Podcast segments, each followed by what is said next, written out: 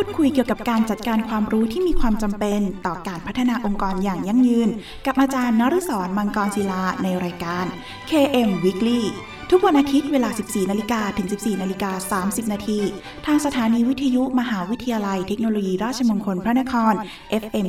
90.75 MHz สวัสดีครับ ยินดีต้อนรับเข้าสู่รายการ KM Weekly ดำเนินรายการโดยกระผมอาจารย์นศรมังกรศิลา กับรายการที่จะมาร่วมพูดคุยเกี่ยวกับการจัดการความรู้ ที่มีความจำเป็นต่อการพัฒนาองค์กรอย่างยั่งยืน พูดคุยกันเป็นประจำทุกวันอาทิตย์ เวลา 14นาฬิกา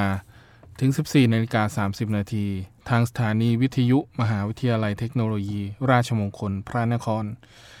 RMUTP Radio FM 90.75ขึ้นสั่งสมปัญญาพัฒนาสังคมครับ คุณผู้ฟังสามารถรับฟังรายการของเรา แบบสดๆ ผ่านทาง FM 90.75 ได้แล้ววันนี้นะครับ โดยคุณผู้ฟังยังสามารถรับฟังผ่านทางระบบออนไลน์ ได้พร้อมกันทั่วโลก ผ่านทางเว็บไซต์ radio.rmutp.ac.th โดยสามารถรับฟังผ่านทางคอมพิวเตอร์ โน้ตบุ๊ก อุปกรณ์สมาร์ทโฟนได้แล้ววันนี้ครับ นอกจากนี้คุณผู้ฟังยังสามารถฝากคำถามหรือข้อสงสัยต่างๆนะครับ ผ่านทางกระดานสนทนา ในเว็บไซต์ของทางสถานีที่ radio rmutp.ac.th หรือจะโทรศัพท์เข้ามาก็ได้ครับ ที่หมายเลขโทรศัพท์ 02 665 3891 หรือทางโทรสารที่หมายเลข 02 282 5550 รวมทั้งอีเมลของทางสถานีก็ได้ครับที่ radio at rmutp ac th หรือถ้าไม่สะดวกช่องทางใดเลยนะครับ ท่านสามารถเขียนเป็นจดหมายหรือไปรษณียบัตรนะครับ เพื่อติชมรายการ โดยเขียนมาถึงรายการ KM Weekly สถานีวิทยุมหาวิทยาลัย เทคโนโลยีราชมงคลพระนคร เลขที่ 399 ถนนสามเสนเขตดุสิตกรุงเทพ 10300 และเมื่อทางรายการได้รับข้อคำถามต่างๆ เหล่านั้นแล้ว จะดำเนินการหาคำตอบมาให้คุณผู้ฟังทันทีครับ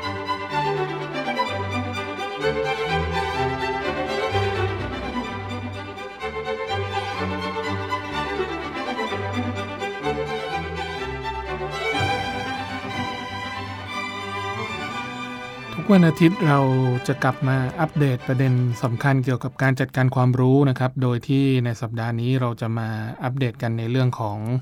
แผนภาพของเวนนะครับ ในส่วนของตัวอย่างนะครับที่เกี่ยวข้องกับการศึกษา หรือการวิเคราะห์การออกแบบสถาบันการออกแบบจาก IIT นะครับ ได้พยายามวิเคราะห์ สหสัมพันธ์ พัฒนาชุมชนนะครับ ในแถบตะวันตก ตอนกลางของสหรัฐอเมริกานะครับ ซึ่งทำหน้าที่ในการจัดหาที่อยู่อาศัยนะครับที่ปลอดภัยแล้วก็ราคาไม่แพง โดยที่วัตถุประสงค์ของโครงการนี้นะครับ ก็คือจะเป็นเรื่องของการวิเคราะห์ และการทำความเข้าใจต่อปฏิสัมพันธ์นะครับ หรือว่าโครงสร้างและก็แรงจูงใจนะครับ ในการดำเนินการขององค์กรในการให้บริการสังคม โดยที่ ทีมนะครับที่ทำหน้าที่เกี่ยวกับเรื่องของโครงการก็คือจะต้องมีการสรุปโครงสร้างนะครับที่ช่วยทำให้เกิดการกำหนดพื้นที่นะครับที่เป็นโอกาส แล้วก็ทำให้เกิดความเข้าใจ เกี่ยวกับเทคนิคเพื่อให้บรรลุเป้าหมายของพวกเขานะครับ คือพวกเขาเริ่มมีการวิเคราะห์สมาชิกนะครับในสหพันธ์ เพื่อเพิ่มความเข้าใจในรูปแบบขององค์กรนะครับ โดยการวิเคราะห์ เผยให้เห็นถึง 4 กลุ่มนะครับ รูปแบบขององค์กรในการวิเคราะห์นะครับ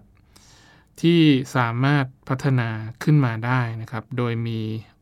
องค์กรอยู่ 4 รูปแบบนะครับ ก็คือองค์กรพัฒนาที่อยู่อาศัย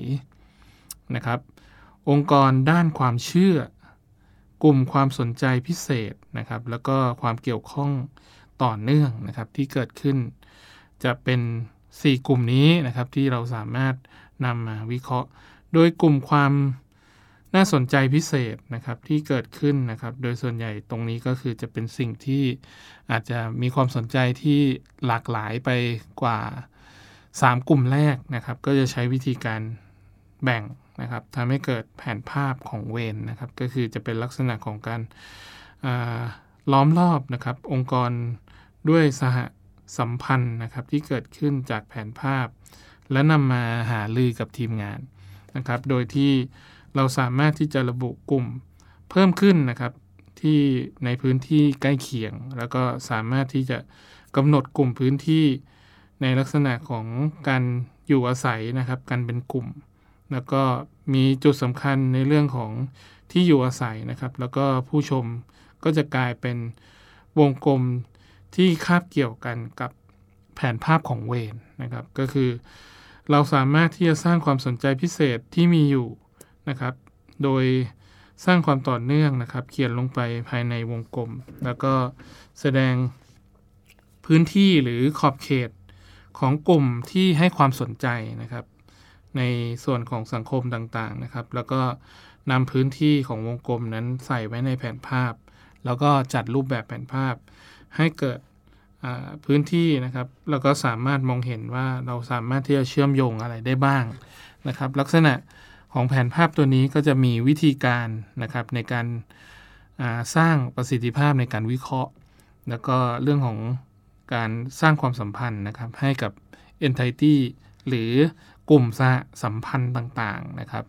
รวมกันเป็นบริบททั่วไปนะครับที่นิยมใช้นะครับ โดยเป็นการวิเคราะห์ในระดับอุตสาหกรรม อย่างเช่น หากทดสอบนวัตกรรมในอุตสาหกรรมวิดีโอเกมนะครับ ต้องทำความเข้าใจพื้นฐานที่คาบเกี่ยวกับระหว่างของอเรื่องทางด้านอิเล็กทรอนิกส์นะครับ เรื่องของความบันเทิง เรื่องของ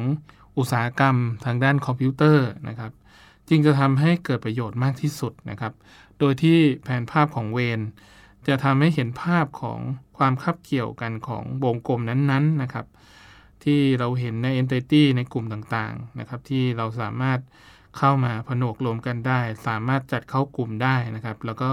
แผนภาพของเวนไม่ควรที่จะมีกลุ่มคับเกี่ยวเกินมากกว่า 3-4 กลุ่มนะครับ ก็คืออยู่ประมาณ 3-4 กลุ่ม ถ้ามากไปกว่านั้นแล้วอาจจะ ทำให้มีความสับสนได้นะครับ ก็คือแผนภาพอาจจะมีความยุ่งยากซับซ้อนอ่านยากนะครับ โดยที่ขั้นตอนนะครับในเรื่องของการปฏิบัติการในส่วนของเวนไดแกรมมิ่งนะครับ ก็คือจะเป็นจะมีอยู่ด้วยกัน 4 ขั้นตอนนะครับ โดยขั้นตอนแรกก็จะเป็นเรื่องของการกำหนด entity ที่ใช้ในการจัดกลุ่มที่คาบเกี่ยวกันนะครับ ก็จะเป็นลักษณะของการระบุ entity ที่ต้องการจัดกลุ่มที่คาบเกี่ยวกันในโครงการนั้นๆนะครับ โดยที่ entity ที่เป็นประโยชน์มักจะอยู่ในพื้นที่คาบเกี่ยว ซึ่งมักมาจากผลิตภัณฑ์ การบริการ เทคโนโลยี ผู้ใช้งาน สถานที่ตราสินค้านะครับ แล้วก็เรื่องขององค์กรนะครับ เราก็จะนำเอาส่วนที่คาบเกี่ยวกัน มาดูว่ามันสามารถเกิดประโยชน์นะครับ แล้วก็ทำให้เกิดสหสัมพันธ์ระหว่างกันได้ หรือไม่นะครับ ส่วนขั้นตอนที่ 2 จะเป็นเรื่องของการแบ่งกลุ่ม entity แล้วก็กลุ่มคาบเกี่ยวนะครับ ก็คือเริ่มแบ่งกลุ่ม entity แบบ 1 ต่อ 1 นะครับ อย่างเช่นวาง entity ที่มีการเชื่อมโยงกัน เข้าไว้ด้วยกันในกลุ่มนะครับ แล้วก็วาดวงกลมล้อมรอบ หากพบว่าบาง entity อยู่ในกลุ่ม 2 กลุ่มขึ้นไปนะครับ ก็ให้วางมันลงไปในจุดที่ตัดในกลุ่มนั้นๆ นะครับแล้วก็วาดวงกลมคาบเกี่ยวขึ้นมาด้วย เมื่อเพิ่ม entity ใหม่เข้าไปนะครับ ก็ลองพิจารณาว่า ควรจะใส่มันไว้ภายในวงกลม หรือภายนอกวงกลมนะครับก็จะเป็นลักษณะของการกำหนดความสัมพันธ์ความเชื่อมต่อกันนะครับ แล้วก็ในขั้นตอนที่ 3 ก็จะเป็นเรื่องของการวิเคราะห์กลุ่มนะครับ ก็จะเป็นเรื่องของการจุดคาบเกี่ยวนะครับ โดย การวิเคราะห์กลุ่มก็ทำความเข้าใจในเรื่องของอแต่ละกลุ่ม หรือว่า entity แต่ละ entity เนี่ยจะมีคำอธิบายนะครับที่ชัดเจนนะครับ เพื่อสามารถแยกว่าเป็นกลุ่มอะไรนะครับที่เรามีความสนใจเรื่องอะไรนะครับ อย่างเช่นเรื่องของเกม อุตสาหกรรมเกมนะครับตอนนี้ก็เป็นเรื่องของ e-sport เราก็จะต้องมีการเรียนรู้ทางด้านอะไรบ้างนะครับ อย่างเช่น ความรู้ทางด้านอิเล็กทรอนิกส์ ความบันเทิง เรื่องของการจัดอีเวนต์นะครับหรืออะไรต่างๆ นานานะครับ เรื่องของการภาค อันนี้ก็เกี่ยวข้องกับเรื่องของวิดีโอเกมนะปัจจุบันนี้นะครับหรือว่าที่เรียกว่า e-sport แล้วก็เรื่องของการวิเคราะห์ภายนอก อย่างเช่น การทำความเข้าใจความหมายของ entity นะครับที่ไม่เข้ากลุ่มใด ๆ เลย ก็จะเป็นการวิเคราะห์ภายนอกไปนะครับ แล้วก็ส่วนขั้นตอนสุดท้ายนะครับก็จะเป็นเรื่องของการแบ่งปันหรือการแชร์ลิงความเข้าใจที่ลึกซึ้งนะครับที่เกิดขึ้นอย่างเช่น การหารือร่วมกันนะครับ โดยการรวบรวมความเข้าใจที่ลึกซึ้งนะครับ แล้วก็สรุปแบ่งปันแก่สมาชิกนะครับในทีมแล้วก็หารือร่วมกันนะครับ แล้วก็นำเอา entity ที่คาบเกี่ยวกันนะครับในหลาย ๆ กลุ่มนะครับ ที่มีความสำคัญ ระหว่างกันเนี่ยแล้วก็มีโอกาสในการเพิ่มลดจุดคาบเกี่ยวระหว่างกันได้ ในส่วนที่เกี่ยวข้องในเรื่องของเวนไดแกรมมิ่งเนี่ยก็จะเป็นสิ่งที่เราสามารถสร้างความเข้าใจนะครับ ความสัมพันธ์ที่เกี่ยวกับเรื่องของการพัฒนาตัวนวัตกรรมได้นะครับ ในอนาคต อย่างเช่น ถ้าเรามีการพัฒนาในเรื่องของการศึกษานะครับ อันนี้ผมยกตัวอย่างก็จะเป็นเรื่องของการพัฒนา ร่วมกันนะครับ อย่างเช่นมีอาจารย์นะครับ มีห้องเรียน มีสายสนับสนุน มีนักศึกษานะครับ แล้วก็มีเรื่องอาจจะเป็นเกี่ยวกับระบบนะครับ เข้ามาเกี่ยวข้อง อาจจะอยู่ประมาณ 4-5 กลุ่มนี้นะครับ เข้ามาสร้างความสัมพันธ์ระหว่างกันนะครับ ว่ามีความสำคัญในเรื่องใดบ้างนะครับ อาจารย์นักศึกษาห้องเรียนระบบ สิ่งสนับสนุนต่างๆนะครับ ที่เรียกว่า flexibility เราก็จะใช้วิธีการในการคาบเกี่ยวระหว่างกัน อันนี้ก็จะเป็นลักษณะของการใช้เวนไดแกรมมิ่งนะครับ เข้ามาเกี่ยวข้องเป็นเรื่องของการพัฒนาทักษะในเรื่องของการคิดให้เป็นนวัตกรในอนาคตนะครับ ว่าเราจะใช้เอ็นไทตี้ใดนะครับ มาเกี่ยวข้องสัมพันธ์กัน เราก็จะต้องทำให้มันเกิดประโยชน์ ร่วมกันได้นะครับ อันนี้ก็เป็นประโยชน์ที่เกิดขึ้นจากเรื่องของการใช้เวนไดแกรมมิ่งนะครับ อันนี้เป็นสิ่งที่คนที่อยู่ในวงการ KM เนี่ยจะพอทราบนะครับว่าเวนไดแกรมมิ่งเนี่ยก็จะเป็นลักษณะของการสร้างความสัมพันธ์ที่เกี่ยวข้องนะครับในองค์ความรู้ต่างๆ อย่างเช่นเราต้องการนำเอาองค์ความรู้ทางด้านการศึกษามาประยุกต์ใช้ในเรื่องของทางด้านการแพทย์ เราก็จะมีเรื่องของอะไรที่เกี่ยวข้องระหว่างกัน อันนี้เราก็จะได้รู้นะครับ แล้วก็นำมาบูรณาการร่วมกัน มาประยุกต์ใช้ร่วมกันได้ในอนาคตต่อไปครับ รับฟังเพลงเพราะๆจากทางรายการ KM Weekly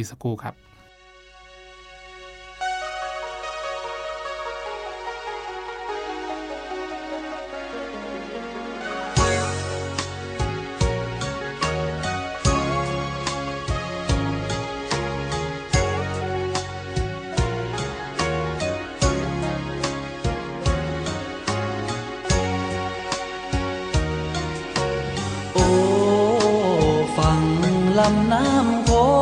งยามแรงค่ำลง สาวเจ้าคงหลงเล่นตามท่า สาวเจ้าคงสิเพลินหนักหนา คอยหรือมาคอยท่า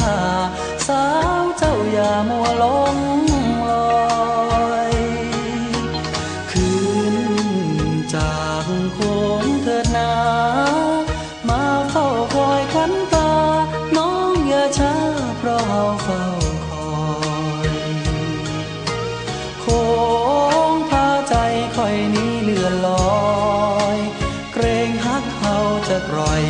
ไหลล่องลอยบอกกลับคืนมา โอ้น้อแม่สาวฟังโค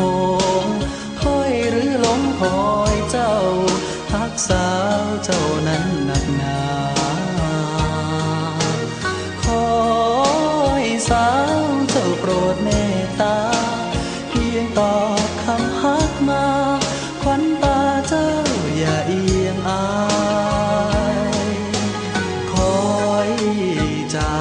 สาวฟังโคม นอนหลับตาบ่ลง คิดพระวงสาวเจ้าจะนาย แม้ได้สาวเจ้ามาแนบกาย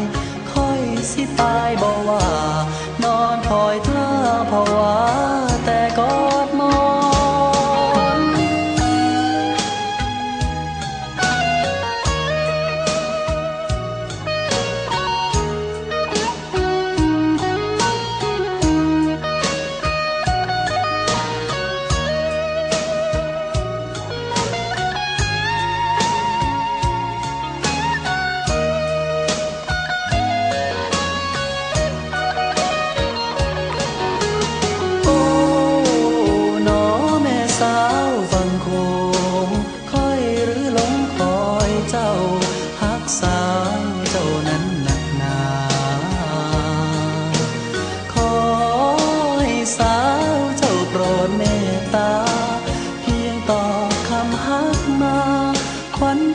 เจ้า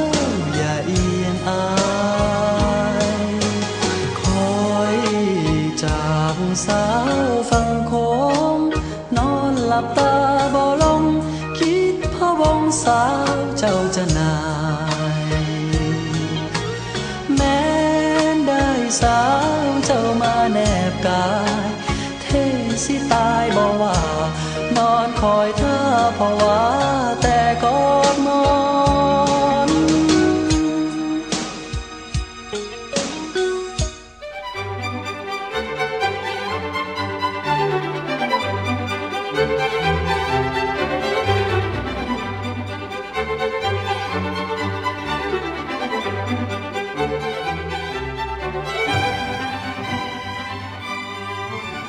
เข้าสู่ช่วงที่ 2 ของรายการ KM Weekly โดยกระผมอาจารย์นฤศรมังกรศิลานะครับ โดยที่ใน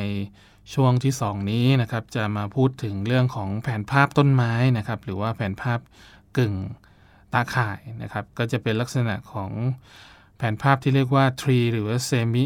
retic diagramming นะครับ จะเป็นลักษณะของการใช้แผนภาพที่เป็นกิ่งนะครับ แตกย่อยสาขาลงมานะครับ เพื่อให้ทราบว่า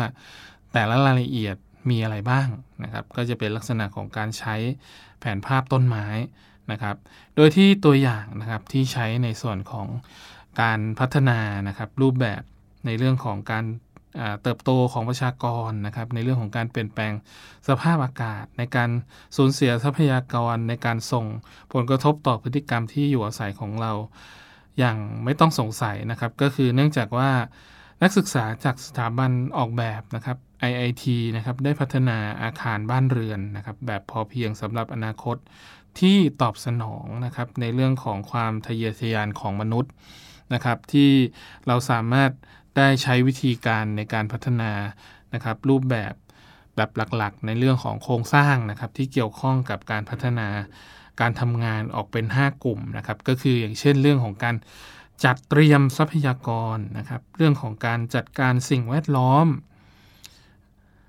ส่วนกลุ่มที่ 3 ก็จะเป็นเรื่องของการสนับสนุนทางชีวภาพนะครับ แล้วก็กลุ่มที่4นะครับก็จะเป็นเรื่องของการพัฒนาตัวบุคคล แล้วก็ตัวสุดท้ายจะเป็นเรื่องของการพัฒนาสังคมนะครับในพื้นที่ว่าเราจะใช้วิธีการในการพัฒนาอย่างไรบ้างนะครับ ซึ่งระบบที่อยู่อาศัยใหม่นี้จะใช้ ในอนาคตนะครับ ก็จะเป็นกลุ่มที่สามารถระบุปรประเภทนะครับ รูปแบบของการใช้วิธีการกิจกรรมนะครับ แล้วก็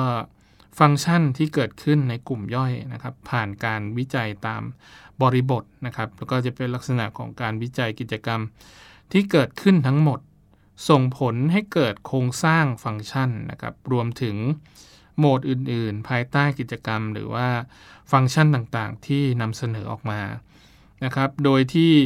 ทีมที่ใช้แผนภาพแบบกิ่งตาข่ายนะครับ ก็จะเป็นลักษณะของการเพิ่มการสร้างโครงสร้างฟังก์ชัน เช่นทีมการพัฒนาสังคม สร้างการนำเสนอนะครับในการสนับสนุนจากครอบครัว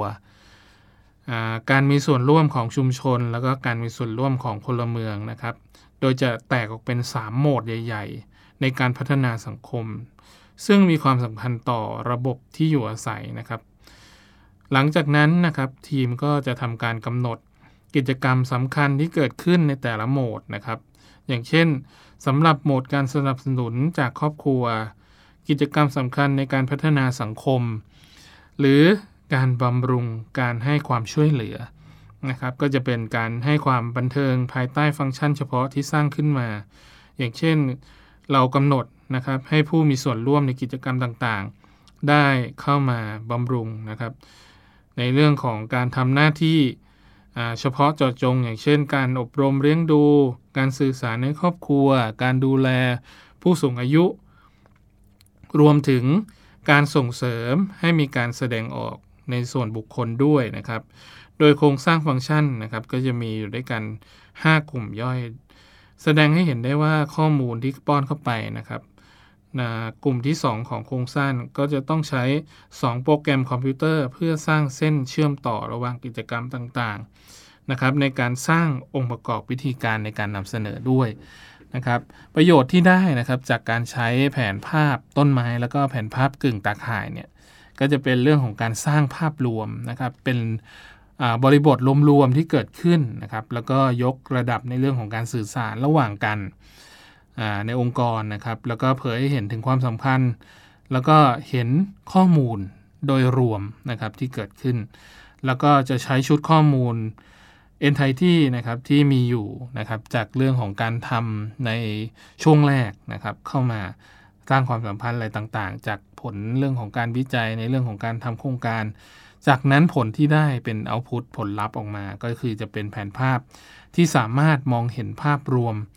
ของ Entity ที่เชื่อมโยงเป็นลำดับขั้นนะครับ อย่างเช่นแผนภาพนะครับที่เรามานำมาวิเคราะห์จากการทำความสัมพันธ์แบบ entity แบบเวน diagramming นะครับ ก็จะเป็นลักษณะของการใช้แผนภาพต้นไม้ ที่สามารถนำเอา entity นะครับที่ไม่ได้มีเพียงแต่หัวข้อเดียวนะครับ แต่ก็จะมีกิ่งก้านแตกออกมาอีก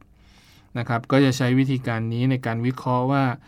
บริษัทเรานะครับอยู่ในรูปแบบแผนภาพต้นไม้ในลักษณะแบบใดนะครับแล้วนำเอาโครงสร้างบุคลากรนะครับในบริษัทนะครับตั้งแต่ CEO หรือว่าผู้บริหารระดับสูง ผู้อำนวยการผู้จัดการระดับกลางนะครับ จนไปถึงบุคลากรในบริษัทเนี่ยเข้ามานะครับมีส่วนร่วมในการกำหนดแผนภาพ นะครับว่าเราจะมีทิศทางในเรื่องของการเชื่อมโยง กิจกรรมต่างๆ อย่างไร 5 ระดับที่ได้กล่าวมานะครับ แล้วก็ทำให้เราเข้าใจง่ายนะครับ แล้วก็อ่านแผนภาพได้ง่าย ช่วยให้เกิดความเข้าใจที่แตกต่างในเรื่องของลำดับชั้นนะครับ รวมไปถึงความรู้ที่ลึกซึ้งเกี่ยวกับบริบทต่างๆ ที่เกิดขึ้นในแต่ละโครงสร้างนะครับที่กำหนดเอาไว้ โดยมี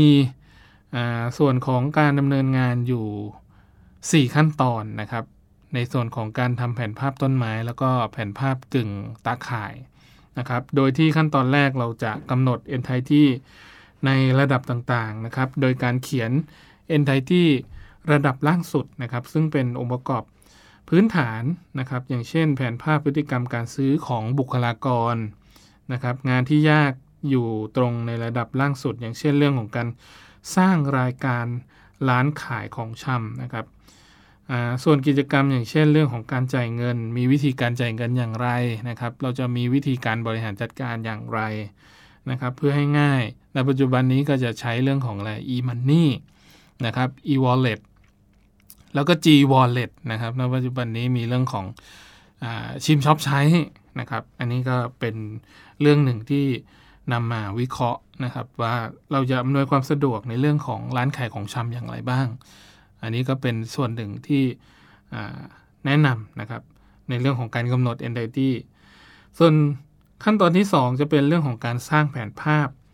ต้นไม้นะครับก็คือจะเป็นการสร้างแผนภาพต้นไม้ที่เกิดขึ้นจากระดับล่างสุดไล่ไปจนถึงระดับ entity ระดับสูงสุดนะครับก็คือเขียน entity ให้อยู่ในจุด หรือวงกลมหรือว่าเชื่อมต่อกับ entity ลูก แล้วก็ entity แม่ด้วยเส้นนะครับ เชื่อมโยงกันนะครับ ลักษณะคล้ายๆกับโครงสร้างองค์กรนะครับ ก็คือจะมีโหมดโหนดใหญ่ แล้วก็ไล่ลงมานะครับ ไล่ระดับลงมาข้างล่างนะครับ แล้วก็ในขั้นตอนที่ 3 ก็จะเป็นการวิเคราะห์แผนภาพนะครับ ก็จะเป็นขั้นตอนในเรื่องของการเรียนรู้ร่วมกันนะครับ จาก ส่วนที่เราได้ทำการเก็บข้อมูลว่ามันมีกิจกรรมขั้นตอนอะไรบ้างนะครับ ก็จะเป็นลักษณะของการทำกิ่งก้านสาขาออกมานะครับ เพื่อแสดงนะครับว่าเป็นแผนภาพต้นไม้แผนภาพกึ่งตาข่ายช่วยให้เข้าใจบริบท แล้วก็จับประเด็นความเข้าใจที่ลึกซึ้งได้นะครับ ส่วนขั้นตอนสุดท้ายนะครับ ก็จะเป็นเรื่องของการแบ่งปันความเข้าใจที่ลึกซึ้งนะครับ และการหาลือร่วมกันนะครับ โดยใช้วิธีการจัดเตรียมข้อมูล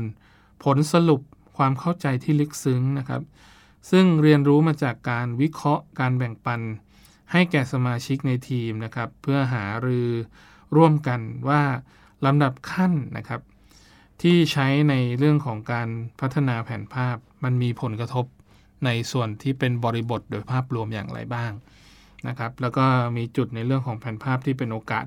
ในเรื่องของการสร้างแนวคิดใหม่ๆ ที่เรียกว่า new concept เกิดขึ้นอย่างไรบ้างนะครับ ตรงส่วนของแผนภาพต้นไม้เนี่ยให้เราอพอนึกตามได้ว่า เมื่อเราคิดหัวข้อหรือประเด็นที่เป็นลักษณะประเด็นใหญ่ๆนะครับที่เป็นบริบทใหญ่ๆ แล้วแตกย่อยออกมานะครับเราก็จะได้รู้เข้าใจในเรื่องของกิจกรรมต่างๆนะครับที่เกิดขึ้นนะครับเป็นลักษณะของการอย่างเช่นเรื่องของการพัฒนาสังคม มีประเด็นอะไรบ้างที่เราจะต้องพัฒนาสังคมนะครับ อย่างเช่น การมีส่วนร่วมของพลเมือง หรือเรื่องของการมีส่วนร่วมของชุมชน แล้วก็การ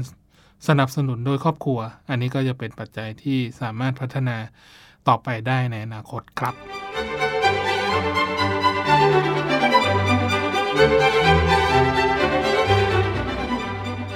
มาถึงช่วงสุดท้ายของรายการแล้ว คุณผู้ฟังสามารถติดตามรับฟังรายการ KM Weekly ได้เป็นประจำทุกวันอาทิตย์ เวลา 14นาฬิกาถึง 14นาฬิกา30 นาทีและถ้าหากมีข้อสงสัยต่างๆนะครับ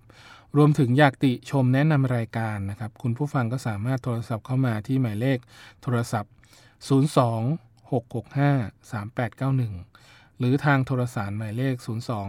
282 5550 รวมทั้งอีเมล radio at rmutp ac th และทางจดหมายนะครับ ก็ส่งมาที่ไปรษณียบัตรนะครับ โดยเขียนถึงรายการ KM Weekly สถานีวิทยุ มหาวิทยาลัยเทคโนโลยี ราชมงคลพระนคร เลขที่ 399 ถนนสามเสนเขตดุสิตกรุงเทพ 10300 และกลับมาติดตามรับฟัง KM Weekly ได้ใหม่ครับ ทุกวันอาทิตย์เวลา 14นาฬิกาถึง 14นาฬิกา30 นาทีขอบคุณสำหรับการติดตามรับฟังครับสำหรับวันนี้ต้องขอลาคุณผู้ฟังไปก่อน พบกันใหม่ตอนต่อไปวันนี้สวัสดีครับ